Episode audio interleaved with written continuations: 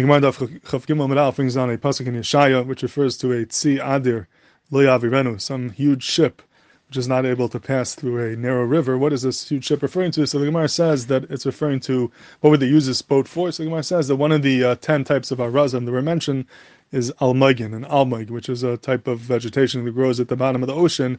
And the way they would uh, harvest it was by taking the ship and they would be, have this huge ship. They would fill it with a tremendous amount of sand until the ship would sort of the bottom of the ship would sink to the bottom of the ocean, and then they would uh, diver would dive down and he would take ropes and he would tie the bottom of the ship to these almogim trees that grow at the bottom of the ocean, and then they would slowly take the sand out of the ship. As they would take the sand out of the ship, the ship would rise and get higher and higher and higher, and that uh, force of the ship rising in the water by losing the sand would uh, would allow the ropes to pull out these almagim. It would uproot the almagim. Very difficult to uproot them, but that force of the ship would uproot the almagim. That way, they would have the almagim. They would sell these almagim for a lot of money. It was worth a lot of money.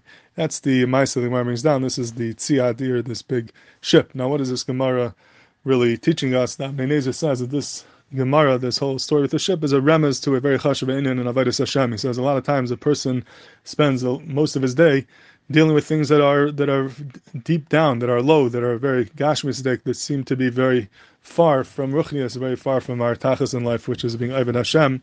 He's Rosh of Aruba Shaku and things that are that are deep down, that are uh, that are deep down in the ocean.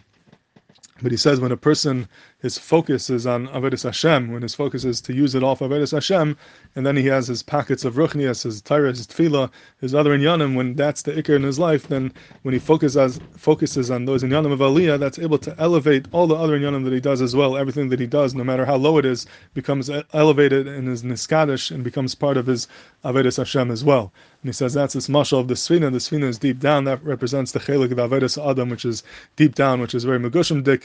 But then when you start bringing it up, when you bring the Sfina up, it elevates everything with it. It brings down the lowest thing, thing possible and brings it up mile up to the surface.